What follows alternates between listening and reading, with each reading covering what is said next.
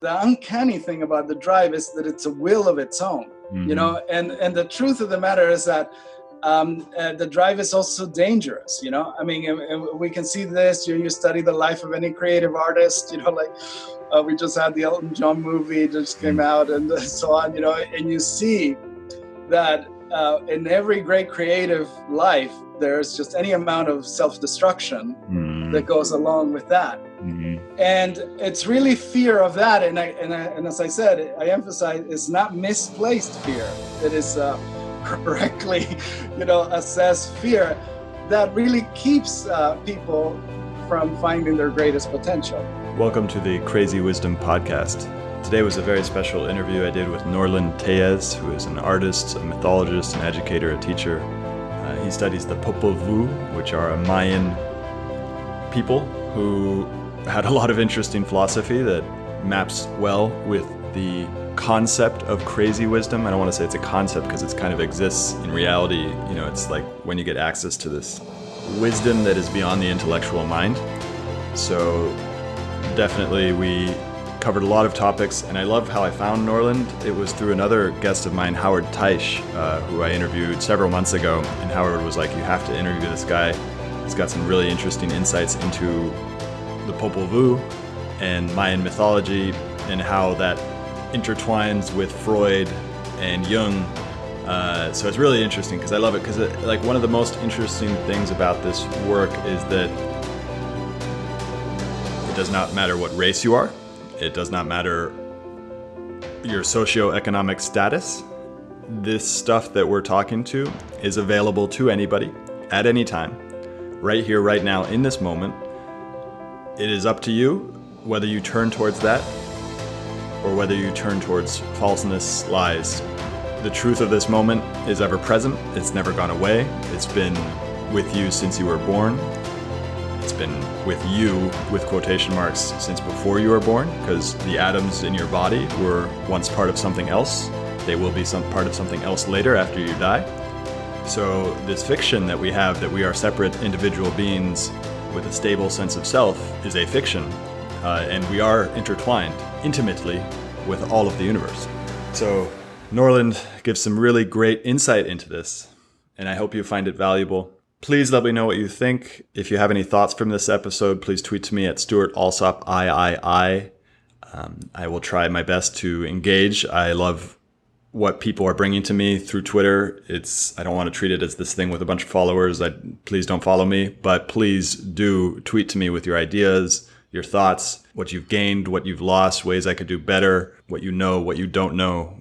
Bring it all. Welcome to the Crazy Wisdom Podcast. My guest is Norland Tellez. He is an artist, a mythologist, an educator, teacher, and he's got a background in entertainment.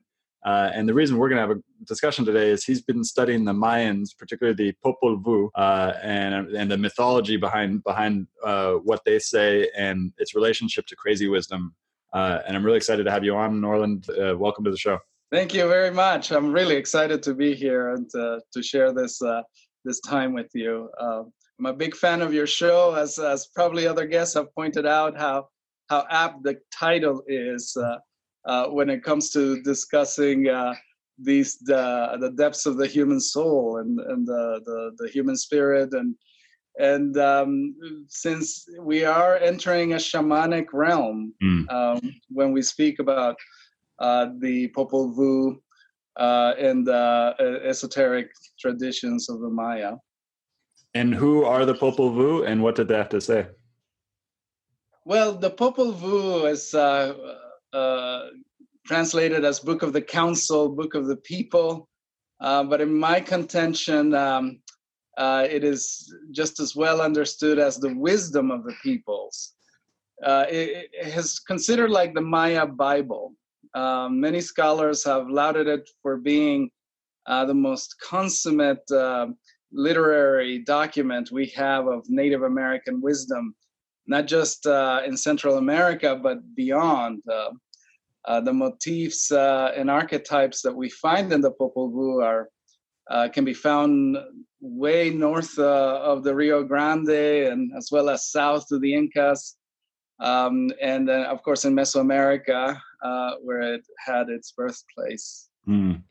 And I feel like most people, I don't want to go too much into the new age kind of thought about Mayans, but a lot of people kind of have this idea that the Mayans came up with a lot of stuff that is important for today. Is that correct?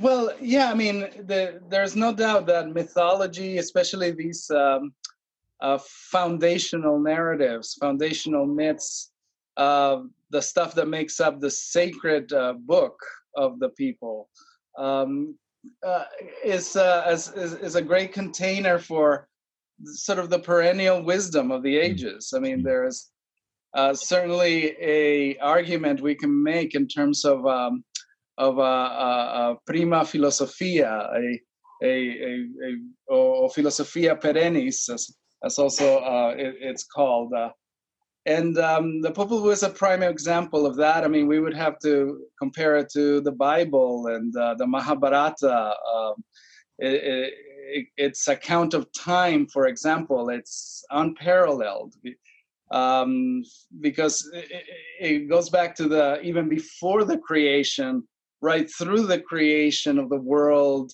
and and humanity, and that whole struggle that the gods um, have to undergo in order to uh, give uh, birth to human consciousness, right down through the historical era uh, of the establishment of the tribes and and the uh, iconic uh, places where all the major houses of the Native Americas the, were distributed. down to the conquista of 1492. Mm-hmm. I mean, so it's uh, a phenomenal account of time and and in many uh, uh, that's why sometimes the Vuh was also referred to as the book of time uh, time being uh, a huge uh, axis um, of its um, of its kind of wisdom which um, i'm really excited i do think it does have a lot of relevant things to tell us today well let's talk about time because for me, my conception of time has changed a little bit over the last few years as I've done more of these kind of wisdom practices and and uh, and time no longer seems as linear as it once did. Uh, the more that I tune into what's going on right now, the more it seems nonlinear and just like everything always happens right now, even if it's in the future. And like everything that happened in the past is all part of this one continuum we know of as now. Um, what what do you think based based upon your readings? Uh, do they talk about this at all? No, absolutely. I mean, you know, the, the Maya famously have two distinct um, timekeeping systems, two different calendars. Uh, one that is organized around the the rotations and the movements of the sun, the 365 day calendar, uh, which is considered to be the civic calendar of the year. Uh, you know, it maps out the seasonal changes, so it's a very much astronomically based. Um, but mm. right within it, there is a smaller circle of the uh, lunar and Venusian calendar that Tzolkin, uh, which um, is a shorter cycle, 260 days, and it has more of a we would call it astrological uh, mm. function. Mm. Um, and so the account of time, of any particular moment in time, is always considered to be an intersection between two fundamental modes of timekeeping. Um, uh, the uh, as I said, the smaller the Tzolkin is the sacred calendar, famously. So it really has to do with uh, our relationships to all the powers and and uh, and influences that come to us from within the psyche, from within the human soul.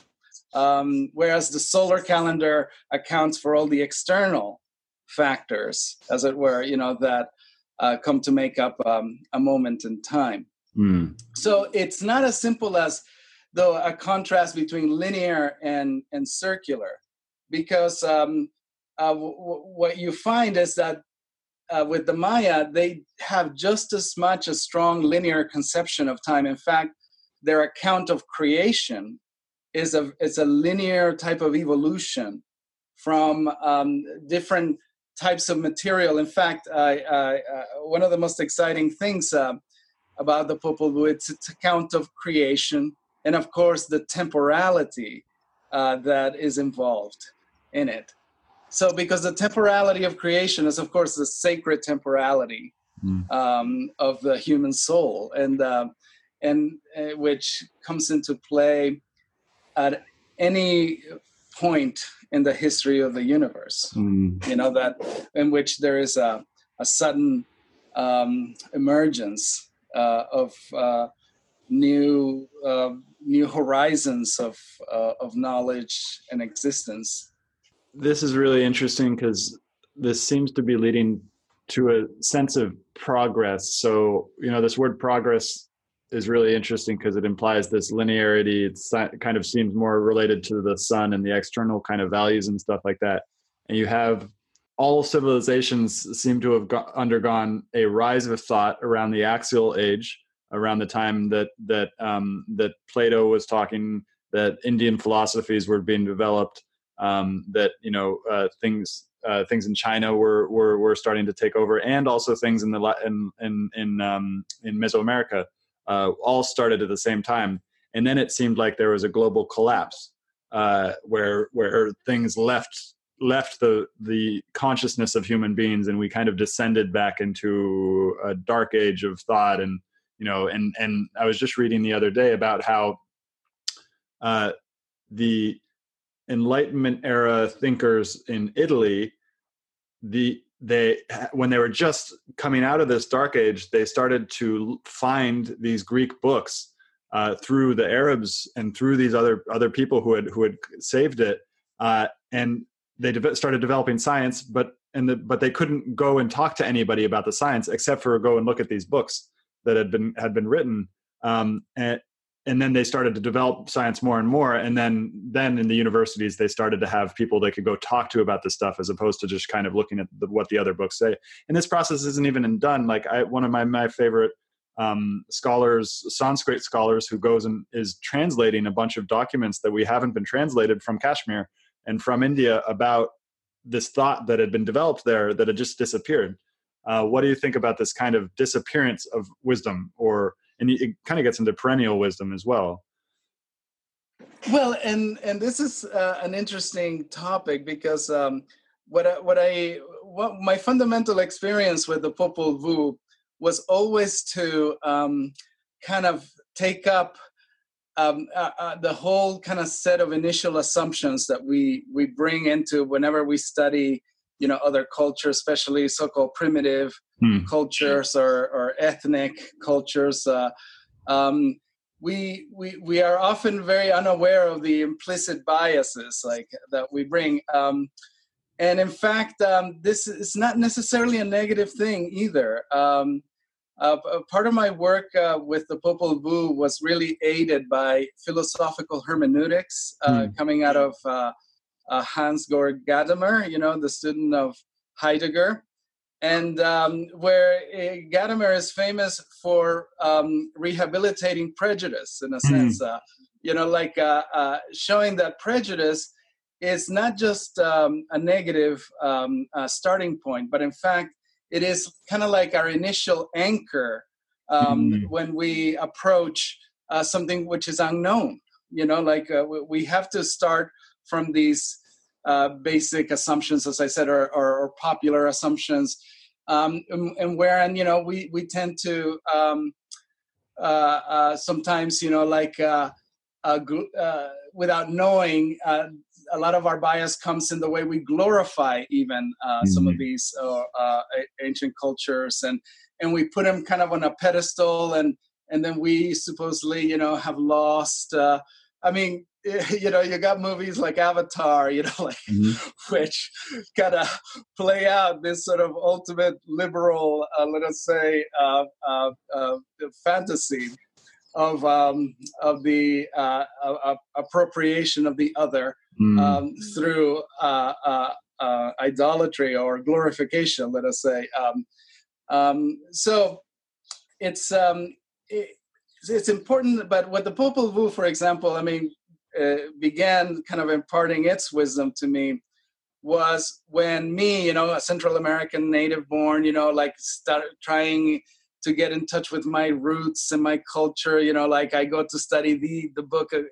And in fact, the way I, I came to the Popol Vuh was a very personal, was very much an inner journey because I, I right after I graduated from Cal Arts, where I studied animation and painting, classical drawing, and, and design. Um, I started having all these dreams, these these amazing archetypal dreams, which were mind-boggling, and I couldn't understand. I didn't have any context for them uh, until um, just uh, in that period. My dad had traveled uh, to Nicaragua, and he brought me a little thin book uh, and uh, and said, threw it on the table and said, "Here, you know, I think you'll like this."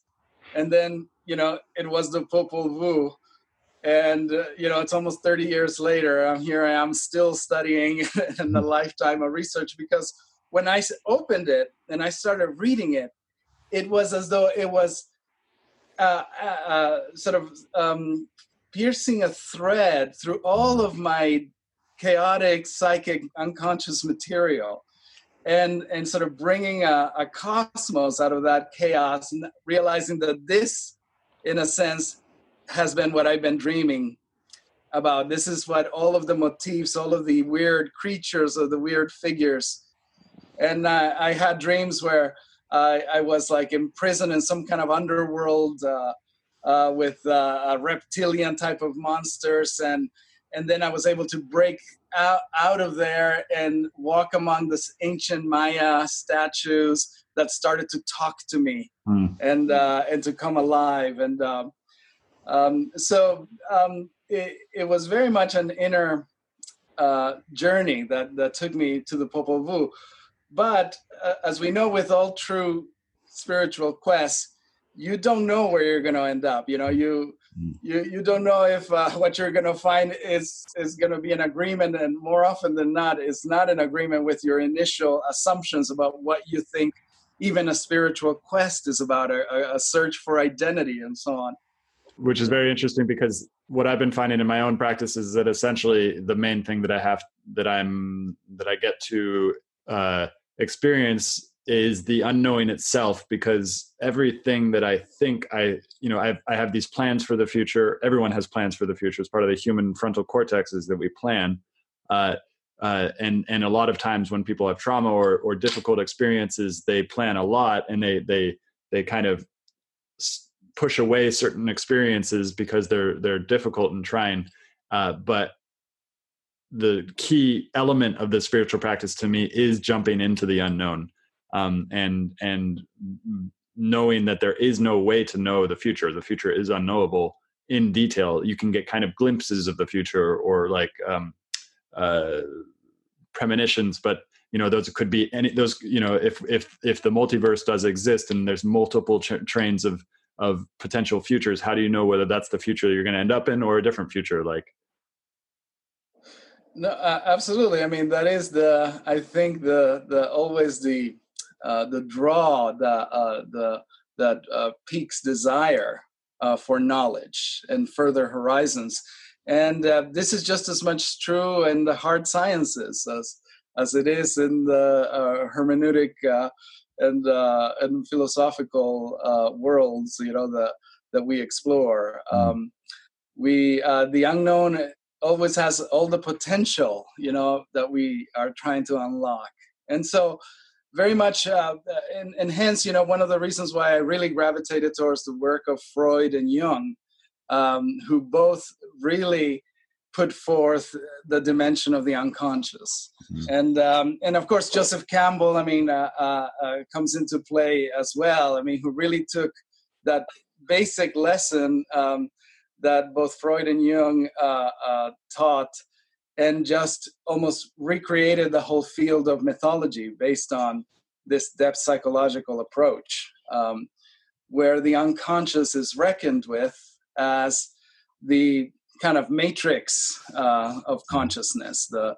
the the the sea, you know, the the creative sea from which the islands of of consciousness are uh, uh, grow or emerge, and um, so that that was definitely um, another factor. I mean, via my dreams, where I became interested in depth psychology. And then with the Popol Vuh mythology, it all came together so that I, I ended up doing my PhD at Pacifica Graduate Institute, where they specialize in the confluence of these traditions. In you know? Santa Barbara. In Santa Barbara. Oh wow, that's really interesting. Yeah. So, what did the Popol Vuh have to say about dreams? Well, um, as part of the sh- whole shamanic uh, dimension of the Popol Vuh, certainly the what we call the unconscious um, would be for them more of a form of consciousness, mm. and um, which is one of the sort of slight shifts of perspective that um, we we make. And in fact, though, it, it is something that when you do read Freud and Jung closely, um, you realize that if uh, they're never talking about an unconscious that is completely unknown, uh, which is sort of categorically out of uh, the question of, of, of, human speech and, and even knowledge. You know, like uh, because uh, such unconscious would simply be ineffable. You know, we, we would not be able to to even know what we don't know. You know, I mean, like, mm. uh, let alone uh, what we could know about it. Um, so um, certainly mythology, for example. I mean, the fact that Jung uncovered uh, uh, the archetypal language of mythology in the unconscious shows you uh, validates also the psychoanalytic point that uh, later we learned from Lacan, which is that the unconscious structure as a language. So um, it is, mm. even though it's a language that escapes our consciousness, it is nevertheless trying to tell us something. I mean, um, you know, the, the whole um, uh, presupposition that dreams have meaning already implies that dreams are a language, mm. the, the, that we have like, uh, and of course, the, the way, the way in which the Maya, for example, understood language and reading and writing um, was in much more in line with um, the uh, Derridian notion of grammatology. I mean, which is I don't know, very obscure, but later here in America it was just simply turned into media studies, mm. um, which is the idea of a multidimensional uh, uh, script, you know, which not, not, not only speaks in words and verbal signs, but it's also just as much present in the iconography and the sculpture and the ritual and all of the manifestations of cultural life.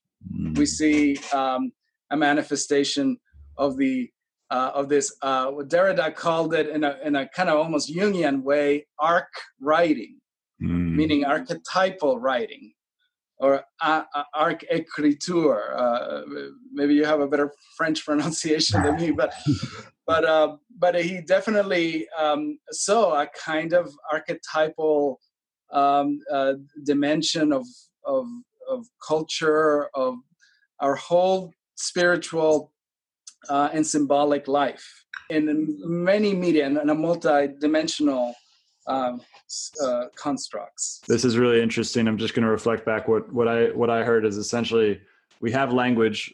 Most people today probably identify with the part of them that speaks and uh, it creates ideas and thoughts and stuff like that. And then, and I've been reading this book called Behave about the neurobiology of behavior, and it talks about how there's three layers to the brain. The third layer is that layer and uh, of the of the cortex, which thinks and plans and speaks uh, and then below that is layer two, uh, which is the emotion emotional mammalian layer, uh, where you get um, emotions and the, the, you know the evolutionary advantage of emotions for motivating behavior. And then layer one, you have the automatic and regulatory functions, which we share with all uh, eukaryotes. Uh, uh, complex life, which is just you know basic um, eat, uh, sex, uh, food, the, or, uh, and um, evacuation, uh, and and all these layers they aren't separated from each other. They all interact with each other. But most people only identify with that top layer, and they don't really get down to their core layers of this kind of animal thing that for millions of years we have genetic memory inside of us of these kind of states of being that were uh, first uh, uh, totally automatic and regulatory, and then got into more nuanced emotion. And this language that you're talking about of, of images and uh, myths all seem to get at that basically. What do you think about that? Right.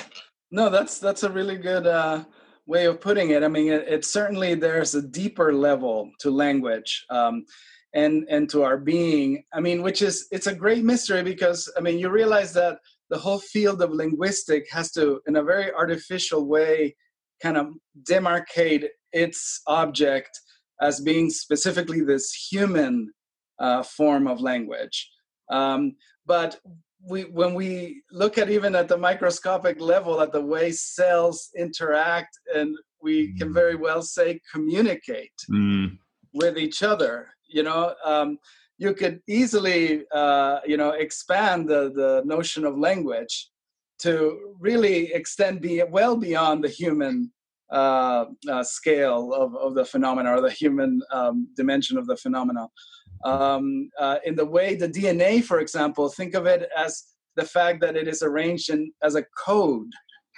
You know, and uh, the code, as we know, is again another fundamental feature of language. Mm-hmm. And um, so, um, the, certainly, the Maya have this, we could say, a primordial concept of language. Um, which is not you know the, the word language of course uh, comes from a lingua you know which is tongue and so that's why people do associate language with spoken communication but certainly as a visual artist i mean uh, i will tell you how much images although they're mute in this lingual sense of the word are very much a language you know and you can turn to our musician friends who will tell us the same thing about mm-hmm. music mm-hmm. being again a non-verbal language right and and at the same time you know well schopenhauer we know famously uh, thought of music as as being able to articulate the thing itself you know mm-hmm. the, the the will um, in the the heart of the cosmos uh, and uh, this inaccessible thing that for kant you know was an x you know and for schopenhauer was the will, like mm. as he mm. famously said. And then for Jung and Freud became the unconscious. Mm. Um, um, because it's it's uh, it's something that we have to really reckon with is is language and and when we talk about these things, you know, because uh, um, we are after all always trying to use language to go beyond itself, you know, and this is not, again, just particularly true of the mystical mode of discourse, but it's even true in trying to recount your everyday experience or or even try to describe what this conversation is is like you know like uh, when we explore you know the limits of human consciousness mm. um, all great poetry is based on the same fact i mean you can read dante throughout his journey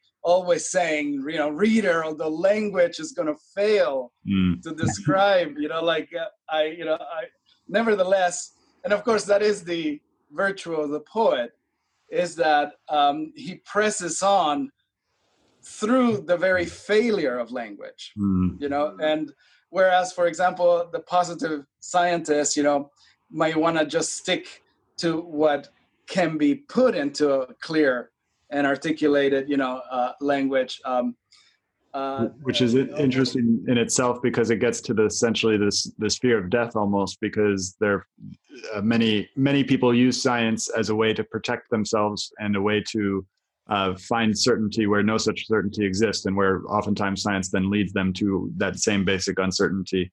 Um, for example, when we start to think about the nature of the universe and how large the universe is and how small the universe is as well, yeah. when we get to those parts, it's like you, you can't yeah. you, you can't you can't model those inside of your head with or model them with language. The, the the the the word universe is such a small like small way to identify what the universe speaks of. Um, and and and of course, you know, I, I think I, I, I would totally agree with you especially of um, uh, of, of kind of the popular or lay conception of science itself because you know as we know like the a principle of uncertainty has mm. been established as being you know structural uh, to the, universe, the yes. very nature of knowledge or what yeah. we can know you know mm. so like uh, uh, einstein famously famously said that you know we what we can know with certainty is is not nature itself you know like and and in, in as much as we know nature, then we we are dealing with uncertainty. You know, so. Um, um, obviously, you know, quantum physics uh, is often evoked here. I mean, I think quite rightly uh, uh, for showing us uh, the extent to which science itself, you know, um, uh, as it were, gropes with a transcendental reality, the same transcendental uh, reality that mystics and poets, you know, like mm. are also groping with. So, you know, we, we, we always got to guard ourselves um, from reducing everything to too simplistic um, uh, uh, uh, uh a point. You know, like I, I think in everything is always, and we do that with people just as easily. You know, like we we we think we know somebody and so on, and and yet, you know, as we move through the years, we we come to recognize that people are always much more complex and mysterious than what they appear. Often, even than what they know about themselves mm-hmm. you know like like uh, so sometimes like I, I love to talk people uh, about their dreams for example like and, uh, and even though maybe in their conscious side they may not be the most fascinating person you know mm-hmm. suddenly you get them to tell you a dream and there are parts of themselves that are amazing you know that they're just waiting to realize you know you just gave me a great idea uh, i always like to i like you know, I'm interviewing a lot of people and I always like to ask, and I take a lot of what I learn in doing these interviews into my social situations and at parties. I like to ask interesting questions and I'm just, I'm going to start asking people, what, what did you dream about last night? yeah, yeah. Or, or the, yeah, the, the, often, you know, the, their, their nightmares are just as mm-hmm. revealing, you know, like, uh, uh, but certainly, you know, dream is, is one of these windows that we all have that are readily accessible to the unconscious dimension of our lives mm. and um, and what mythology what you know uh, studying these ancient traditions i think always um, does the healing kind of effect that uh, that comes from them is precisely in creating a kind of bridge between the conscious and the unconscious mm. you know the. The, the unconscious is is often just locked out just flat out you know suppressed. You know not not so much even repressed uh, but completely suppressed um, and then of course you know as freud shows you know you you really are never successful in repressing i mean the, then the things you do involuntarily the tics the phobias the delusions and so on you know like mm. all the neurotic complications if not worse you know like they come back to haunt us um, precisely to the extent that we lack this bridge with our unconscious side. So I've, um, I've got a I've got a question for you. I want to I want to get really down into the into the Popol Vuh and your study of them. What is the most the thing that you learned from this perennial wisdom that has most influenced your life, or most made a positive impact on your life, or may, maybe a negative impact? No, well, the funny thing is that the very my very study had the structure of a shamanic initiation. Mm-hmm. something that mm-hmm. I, I I came to realize when I was deep into it. You know, like, and as I was reading the anthropological literature, you know, it was almost like uh, uh, uh, ironic how um, a lot of the symptoms, you know, because as we know, you know, from the study of the shamanic traditions, there the initiation uh, happens often through a kind of illness mm. you know and uh, misfortunes that before you you know like uh, like I, I snapped my achilles heel for example like right uh, uh during that time when uh, i was playing tennis and then i go and sit down to read how broken foot is uh, common uh, mm. a shamanic initiation mm. a symptom you know like not to mention like loses all his money is another one and, uh, with all the student loans you know i could, uh, don't even want to get me uh-huh. yeah. there uh, but mm. uh, so um, that that was uh, definitely i mean a transformation of a rewiring of your brain that you go through i mean our, our professors would often tell us that that the whole dissertation uh, writing process uh, took the place of of, uh, of deep diving psychotherapy. Mm. You know, mm. like I mean, of how you are really there. I mean, I think we all we're all brought to this school by a kind of crisis. You know, um, uh, in my case, you know, I was becoming a new father, you know, mm. with 2 mm young kids, you know, like, and, uh, and I, I realized how much um, uh, of, of my motivation came from this kind of shock at this whole, you know, kind of new world of parental responsibility. You know, like mm. movies like Eraserhead, you know, like uh, came mm. to mind uh, as I was uh, uh, going through this. But but so the the just going through this sort of shamanic initiation, you know, like um, changed not just this or that, but everything. You know, just at the same time as I became a father, and uh, it changes everything. You know, is is is very much analogous. You know, um, uh, uh, in in both cases. You know, like, um, but again, one of the most surprising things though is the way it kind of reversed you know there's that whole transvaluation of all values uh, mm. experience you know mm-hmm. and um, and a lot of it that came around the study of myth and philosophy you know i mean to put it in, in rather simplistic terms i could say that i went in to the study of the popol vuh and the dissertation having studied jung for 10 years and feeling like i was completely you know sold i mean on mm. jungianism and jung you know had was the ultimate. And then only to sort of find myself among a whole community of, of similar minded.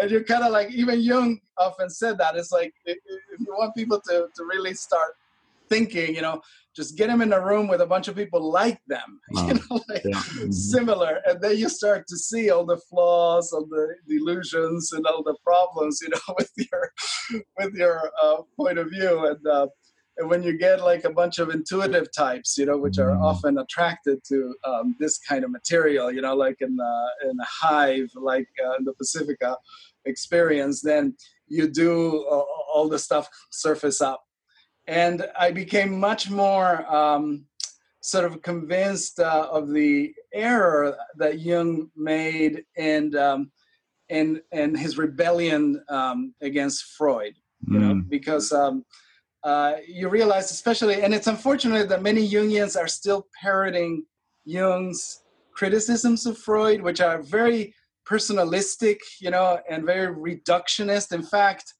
you know, Freud is often one of the typical Jungian propaganda against Freud is that, you know, he's reductionist, mm. and and Jung is this creative guy and everything.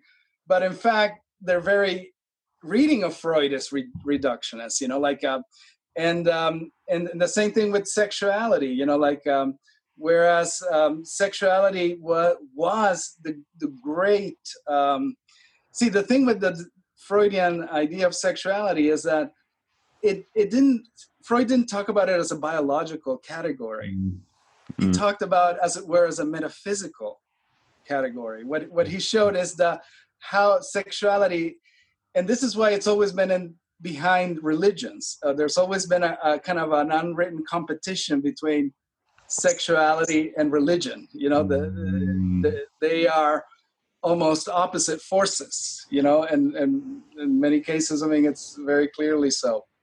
So you know, um, so you know, that's another example of how like uh, Freud. On the other hand, saw what we could very well say the archetypal dimension of sexuality you know the fact that sexuality is just as much a spiritual uh, uh, power as it, and and Freud did not think of it as a pure biology. No, no, no, no. That's terrible misconception. He he actually defended the psychological point of view against reductionists. I mean, you, you can read that in Interpretation of Dreams, you know, where he really championing the psychological, specifically psychic point of view. Mm-hmm. You know that um, not a, over against the biologistic, you know, reductionism of his time. So, so that was my, you know, as far as my journey with with the material, you know, so. I was going to put it in simple terms, you know, how I, en- I entered as a Jungian and, and, and came out as a Freudian. and and and uh, and your study of Popol Vuh helped that essentially turn you into a Freudian. It, th- that is just it. That the Popol Vuh agrees with Freud. You know, like I mean, uh, uh, over against uh, the Jungianism. Mm. That, for example, here's a, a, prime example: the very category of myth as it is taught among Jungians, you know, uh, and even Campbell is guilty of this as an ahistorical mm. category, as mm-hmm. supposedly as something completely, you know, eternal and um, abstract for that for that uh, reason, completely generic. You know, uh, when you're talking about something that has no historical weight. Um, but the Popol Vuh, uh, as you begin to learn from every kind of student of it, is uh, it's a mytho-historic uh, poem. Um, so this whole category of mytho-history, which I've, I've kind of building my entire now uh, uh, work on now, already kind of subverts um, the, this whole dichotomy between myth mm-hmm. on the one hand and history on the other. And supposedly Freud was on the side of history, you know, and, and Jung was on the side of myth and so, so on. Yeah, I have an interesting uh, nuance to that, which is that it kind of comes from my study of psychedelics psychedelics not so much my my taking of psychedelics but my my study of what people see traditionally when they're taking psychedelics. And a lot of times they have experiences that people are putting into databases and then are starting to see similarities among a lot of different people. But you can't take you can't take our time and our history out of that. So anybody taking psychedelics as a part of our current um, hum, human experience is taking him at a certain place at a certain time where there's a techno global uh, there's a global culture of technology use which is spreading these ideas and spreading these cultures far and far wide uh, into a globalized kind of uh, sense of, of consciousness. Uh, and so you can't strip that away because the history itself is a part of those myth- mythological as, as i believe you were saying right? Yeah exactly. I mean the the all when you then start to look at all the primordial myths i mean all the fundamental myths like the bible it's it's another mixture of myth and history and in fact um, there was a book that uh, came out um, uh, uh, also around the time i was doing the research actually a few years earlier um, uh, by joseph mali called myth history mm. the making of modern historiography mm. Um, so what he saw is that, uh, and he goes back to the work of Vico, Giambattista Vico, you know, who whose central notion of vera narratio, you know, true myth, which is translated as true myth, became kind of like the key uh, with which to study the whole realm of culture and uh, and human uh, endeavor. Um, um, because um, so myth without history is ideology, pure mm. and simple. Mm. You know, and often I find the people who are saying that they love myth, they they want to, and then when it, and then you have to bring the the nasty historical stuff, and suddenly you know spoils the whole game because in the end of it, it's not really myth that they wanted. They wanted an ideology, you know, hmm. and and the line that separates ideology and myth uh, is paper thin. I mean, mm-hmm. um, uh, when you, we think of ideology, people like to say, "Well, ideology is a rational construction, where myth is is irrational." It comes, well, again, ideology takes its force, its power, its its convincing and emotive, you know, power precisely from its mythic core, because ideology co-ops the archetypal reality, let us say, the archetypal core of, of myth, of true myth, on the other hand, and uses it for its own purpose. Mm, you know, like, so like uh, Hitler and, and, Hitler taking the, the myths of the German people and turning them into a fascist, uh, uh, a fascist uh, use. Yeah. Mm-hmm. Well, yeah, I mean, we have our own uh, examples mm-hmm. nowadays and our own political. I mean, who's mm-hmm. not going to recognize beyond uh, behind the "Make America Great"? You know, like the myth mm. of the golden age of that that mm. time you know like when you know human beings were beautiful and, and white and, and, and uh, undisturbed you know but, and mm. so on you know so um, every kind of convincing um, um, um, the the again the emotional power of propaganda doesn't come from the rational construction of of its tenets but precisely from the mythic core so which gets back which goes back again to my point of, of the three layer brain and that mammal the mammalian emotional core that is deeper to the right. language itself yeah i mean we know this from focus groups you know mm. i mean mm. from i mean the, the, psychoanalysis in fact brought by uh, here in america by uh, freud's uh, uh, uh grandkid uh, one of his, his, or nephew i believe like and who started the whole public relations industry you know and mm. created the whole kind of basis of of how we do advertising you know how advertising understands this well and advertising is not trying to convince you rationally of anything it's, it's trying to you to associate an unconscious archetypal emotion, you know, like with their product, you know, like, and uh, I mean, what a Coca, that's why happiness, for example, I mean, it's a deeply ideological category, you know, mm. like, I mean, we, we see that it's, it's Coca-Cola's now slogan, you know, open happiness, you know, it's uh, uh, it's this myth again, um, which is also mm. foundational in our country. You know, the pursuit of happiness and so on and um, and you know without reckoning that you know maybe in our pursuit of happiness we can you know wreck a lot of destruction and and you know like we we there's going to be a lot of i mean you could say you know that the most evil person was pursuing their happiness you know mm.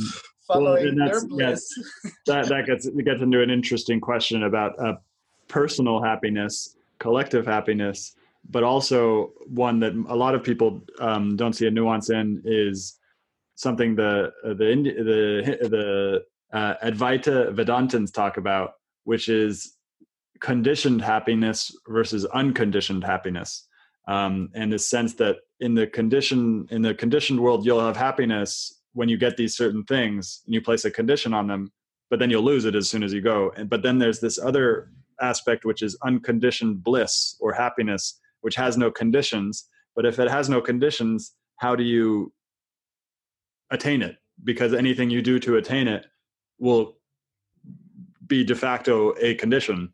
Uh, so if if you've conditioned yourself, then how how do how do you find this? Does, is there anything that shows up in the Popol Vuh about either that or meditation or spiritual psycho practices, anything like that? Well, in terms of what the the sort of the fundamental pursuit of, uh, let us say, that is taking place, because it is uh, the Popol Vuh is a very it's an alchemical text. It's a very um, much goal oriented. It's aiming towards the creation of humankind. But the interesting thing is that the way it refers to hum- humanity is not by saying that it wants to create human individuals, mm. but uh, the eh, what it's called the human design, the human work, the human pattern. I mean, these are all different translation for um, what the gods were after. So you can see that they were very much um, after a certain form of consciousness, and um, and they they went through trial and error. I mean very much like alchemists they started out with a prima materia you know which was the, the, the mud where they created the mud people. But they turned out to be a dismal failure you know they they, they couldn't even reproduce. They, they had no barely any consciousness at all. They melted right back into the ground so they had to be wiped out the gods very much created and destroyed uh, uh as part of the process so it's um, then they tried wood as their fundamental material, and the wooden people were born. And they had wooden children, they had wooden daughters, wooden sons. They had a full on society. In fact, I, I love the bit about the wooden people as being very much reflective of our society, mm. you know, as uh, in terms of a society that is Rigid. purely materialistic. Mm. And uh, because the wooden people were precisely that a purely material humanity. And they were explicitly described in the Popol Vuh as being soulless, mm. as having no spirit, even though they had a consciousness, they had even arts, you know, they had a society, so they have forms of organization. Um, and yet, the Maya to this day refuse to see uh, their lineage directly connected to the wooden people uh, you know? Ah, because uh, uh, the, the, their true lineage begins at the dawn of the fourth creation after the gods had attained uh, the goal of, of the emergence of the people of the corn who were mm. the, the, the primordial ancestors of the maya mm. And um, and which came you know uh, only after the gods in a way realized that they it wasn't a matter of some material, some external material, some natural resource that they needed to find, but it was themselves. It was until the twins of the feathered serpent jumped into the alchemical pot of creation that humanity would be born you know mm. and and uh so um there's us, there's one more you said you said so you said people of mud people of the wood and the people of the corn. Were there any other uh peoples that came out?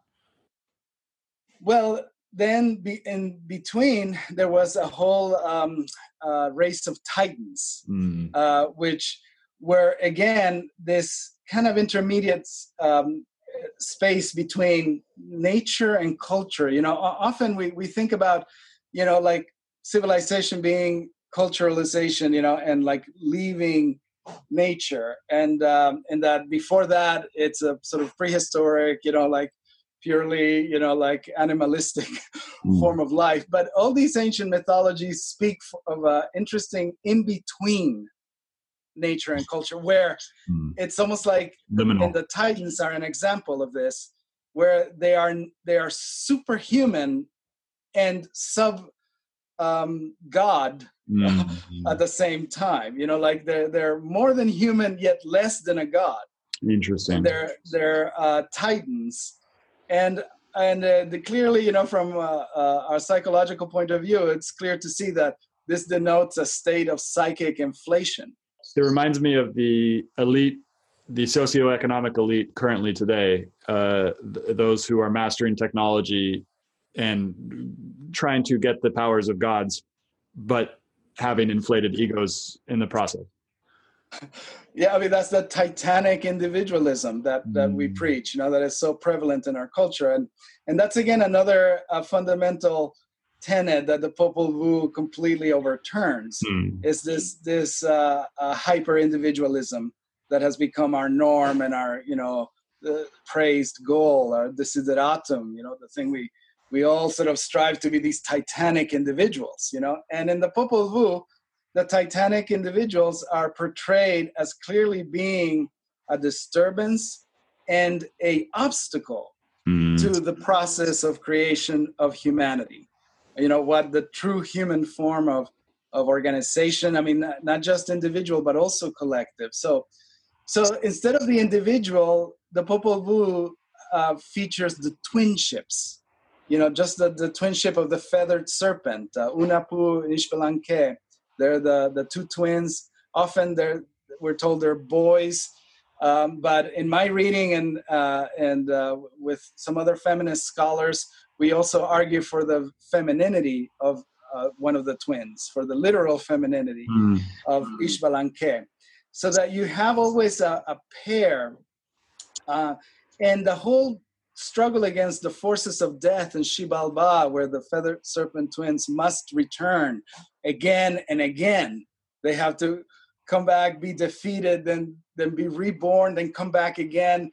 And there's this this beautiful, real, you know, uh, dialectical kind of process where it's not just a, a, fiat. It's not like a once and then it's done, um, but it's really a, a, a, question of repetition, and repetition being one of these categories of metaphysics mm. that is um, not often um, talked about. But Kierkegaard, you know, wrote a book on on repetition, and so did Gilles Deleuze. You know, also has a difference in repetition.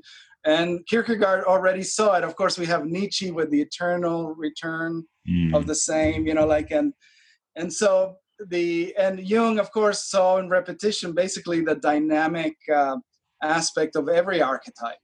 You know, like an archetype is not just something that happens once, but it's something that is making you repeat mm. something mm-hmm. over and over you know mm-hmm. like mm-hmm. again mm-hmm. and uh, and of course in the freudian view it's the drive and uh, uh, the death drive which for freud rather than being you know he actually distinguished it from the nirvana from a, a wish for extinction um, but he more associated the death drive for, with a compulsion to repeat rather than a um, some kind of wish to die in some, in some literal sense you know it's like um, is uh, the power of compulsion, which uh, Mm. Jung recognized the you know the the, the alchemy of sulfur, for example, uh, and a kind of a deep mystery of the human psyche because um, the drive again, which is often what I think people are looking for. You know, like people like who go for self help and stuff. It's often because they're they don't have a that drive is is squandered. and they and they know they know what to do they know what they should be doing but they just don't have the they feel like they know what they should should be doing but they don't have the the will to actually do it essentially Well, you know, the drive is is the, the uncanny thing about the drive is that it's a will of its own. Mm-hmm. You know, and and the truth of the matter is that um, uh, the drive is also dangerous. You know, I mean, we can see this. You you study the life of any creative artist. You know, like uh, we just had the Elton John movie just came out, and so on. You know, and you see that uh, in every great creative life, there's just any amount of self-destruction Mhm. that goes along with that Mhm. and it's really fear of that and I, and, I, and as i said i emphasize it's not misplaced fear it is uh, correctly you know assess fear that really keeps uh, people from finding their greatest potential you know and um, it's not because uh, and whereas the positivistic formulas you know try to again Wait. split split you from that yeah i want to so you're saying that the there is a a, a, a that there we have this fear that our greatest strength will that our our primal fear is not of something wrong happening but something great happening our own greatness but you're saying it's not an unfounded fear because that greatness can lead to this same type of creative destruction that happens to a very creative individual in their lives in their personal lives Well, or you could put it in terms of sacrifice. You know, I Mm. mean, we know, all know, like, uh, I mean, we, we can look at the greatest athletes, the greatest artists, you know, like, and we see, of course, the magic when they're out there at their peak performing the amazing things that they do. Mhm. Uh, but often you look at where's their personal life, where's their friends, you're like, where's, uh, you know, like all of that is i mean their childhood in many cases you know like with athletes you know who have to travel around the world and uh, they don't get a normal childhood you know like and And that's interesting because it's almost like a sacrifice uh, in the same way that the gladiators would have sacrificed themselves, or, for example, in the in the Mayans at, at, uh, and and Aztecs with the human sacrifices as well, is that this you're sacrificing something for the collective essentially, um, because the collective, you know, everybody watching the sports games is all kind of partaking in that in that beautiful creation that that athlete is doing. Uh, but that athlete had to sacrifice so much of what everybody in the audience had easy access to in order to to get that. well and and this thing that is sacrificed is um ordinary human happiness you know i mean the, the the even though you know of course the, stars will tell you of course i'm happy and so on Yeah. you know until until you know they hit the the, the media and then they did something Mm. horrible you know we hit the the oj uh, or something um Mhm. But um, um, because happiness, see, happiness is is something that um, fits very comfortably within the category of the pleasure principle. Now, people think that pleasure principle means simply like you're trying to uh, like hedonism, some sort of Maximize pleasure. yeah, but um, as Freud so uh, uh, uh, postulated, the, the pleasure principle is a principle of homeostasis. Mm. Is is precisely that's why sometimes he called it the pleasure unpleasure principle Mm, because it's the principle in which we balance pain and pleasure. mm. It's not uh, hedonism is not pleasurable. After a while, it turns into despair. because it Not- because because we habituate to the pleasure and what would have been pleasurable no longer becomes pleasurable because our body adapts to it. It becomes homeostatic. Right and and what we you know what we call uh, you know like delayed gratification and so on i mean these are all popular formulations of the pleasure principle you know as, as freud understood it um, um, eh, and so happiness even the spiritual sublime and, and especially when you start to connect it to neuronal uh, Mm. brain chemistry and and uh, and you know like the whole uh, uh, theory of quantum consciousness you know that um, you probably uh, uh, have um, come across uh, um, uh, the the study that um, is being done with microtubules in the mm. in the brain and with some of the quantum effects. But that uh, happy happiness is is a basic um, need. It's, it's, it's, it happens as we know. Uh, happens uh, best when we really held back for a while right? Like that's why friday night is it is what it is. You know the whole week you know we keep uh, the tight you know grip on it and then the happiness bursts on friday night and it feels so good you know? But it wouldn't feel as good if we're having friday night every day of the week yeah.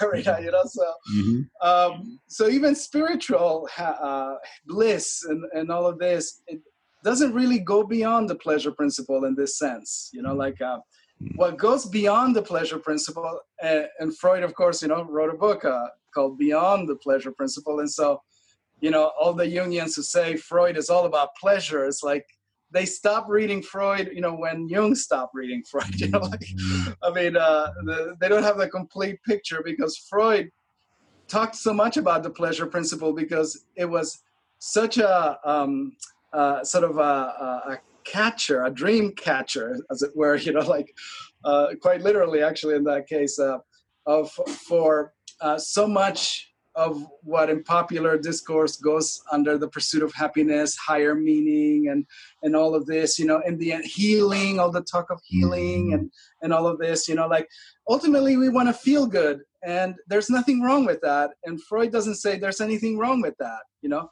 but what he's eliminating is the what he calls the kind of pretense mm. that we're doing mm. something more. You know, mm. like that that that that uh, you know when yep. when something feels good, it feels good, but it doesn't prove anything about the nature of the world. It, it, but it, as human beings, as human beings, we get the idea in our heads that oh, I'm I'm working really hard towards this goal, and once I reach it, I feel really good, and that means that I am part of the tribe or whatever. I'm I'm the you know I am the I am the savior of of this people or something like that. That's what we get in the side of our heads, and we built this whole identity up over it.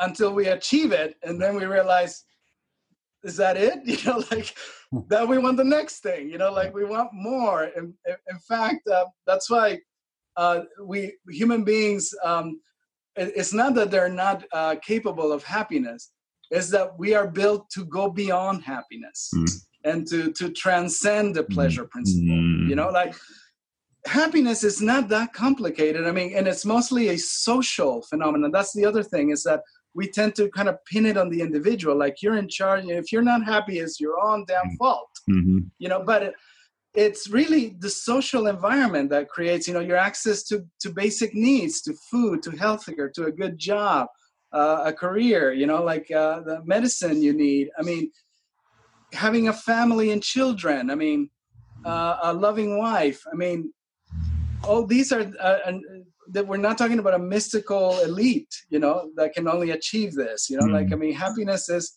is in the Basic. is within everybody's reach. You know, like mm. and it depends more on the social. Um, as individuals, we're not happy with happiness. Mm. You know, like mm-hmm. that's again the. And then if you look at the Popol Vuh, you realize that um, the the whole journeying back to the underworld, you know, is a, a mythological way of talking about the death drive.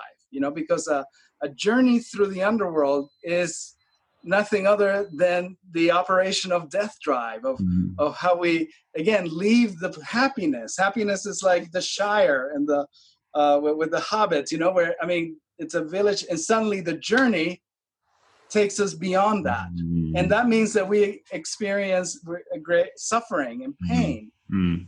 But the thing about um, the like uh, the category of um, death drive is that uh, the pleasure turns into jouissance is the French word.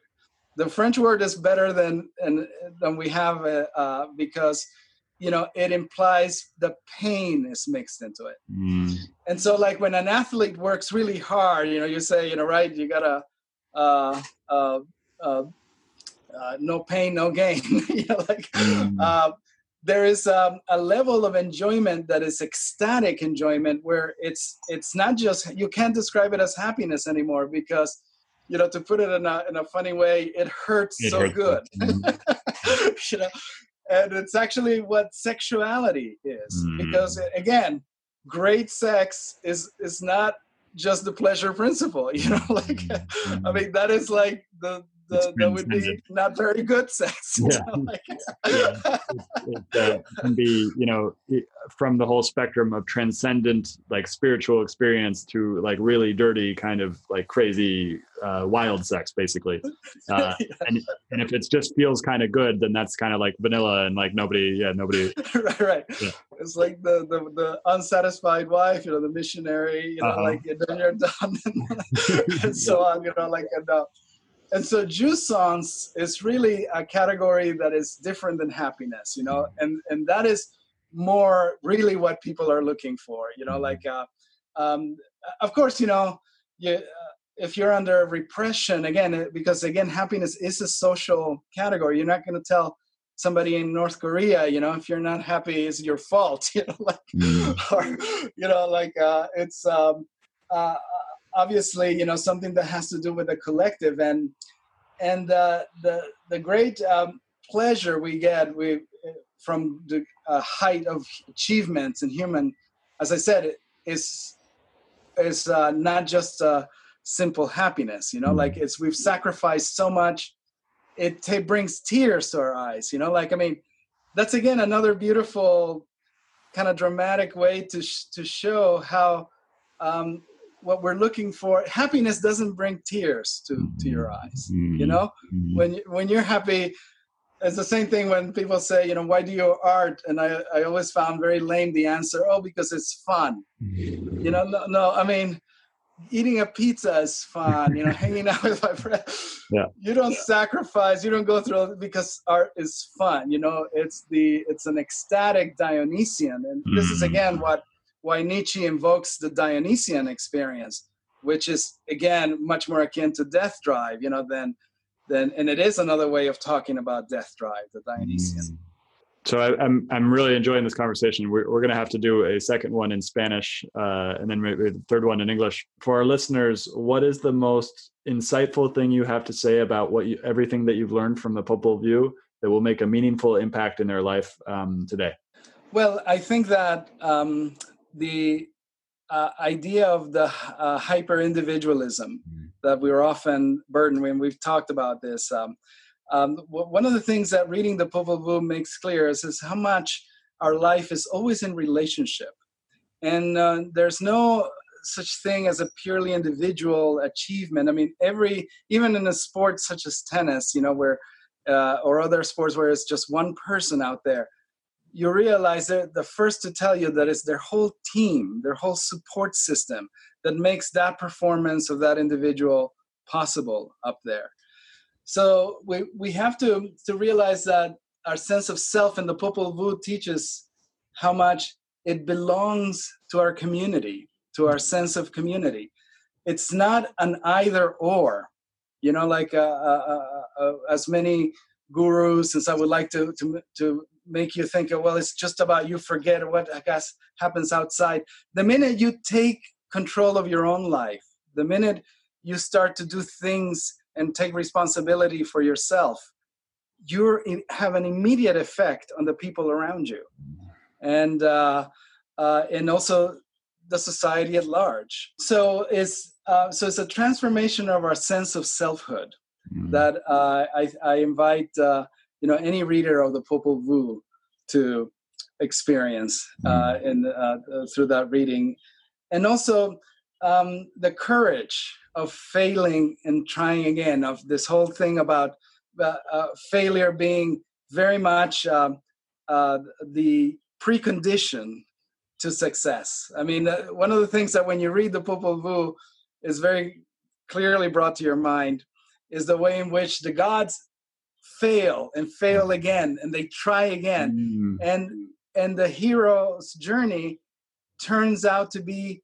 not just a, not a, a quest for some treasure you know that you're going to get your hands up but a, a quest of self divestment i mean mm. well, one of the things that happens in the popol vuh is that uh, as the twins grow in power and wisdom and knowledge, and they prove themselves superior when they play the ball game with the lords of death, um, they still submit to self-sacrifice and dismemberment because instinctively they know that the last thing, even after besting the, the lords of death in their favorite game, they still, the twins still retain the hubris of the heroic attitude.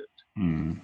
And so um, the hero doesn't finish, it does not complete its journey until he's able to divest himself of his own heroism, you know, so that in the end, it's not as these um, awesome ball players, you know, performing miraculous feats on the on the ball court that the twins ultimately defeat the lords of death. But by returning very much like the motif in the odyssey where he returns as a beggar and uh, and, and, introduces himself in the mm. in the house among the suitors. So the the twins have to return as um, mendicant children you know who are performing you know street performers and who do these magic acts. And and it's through the intoxication that they their magic causes of the lords of death.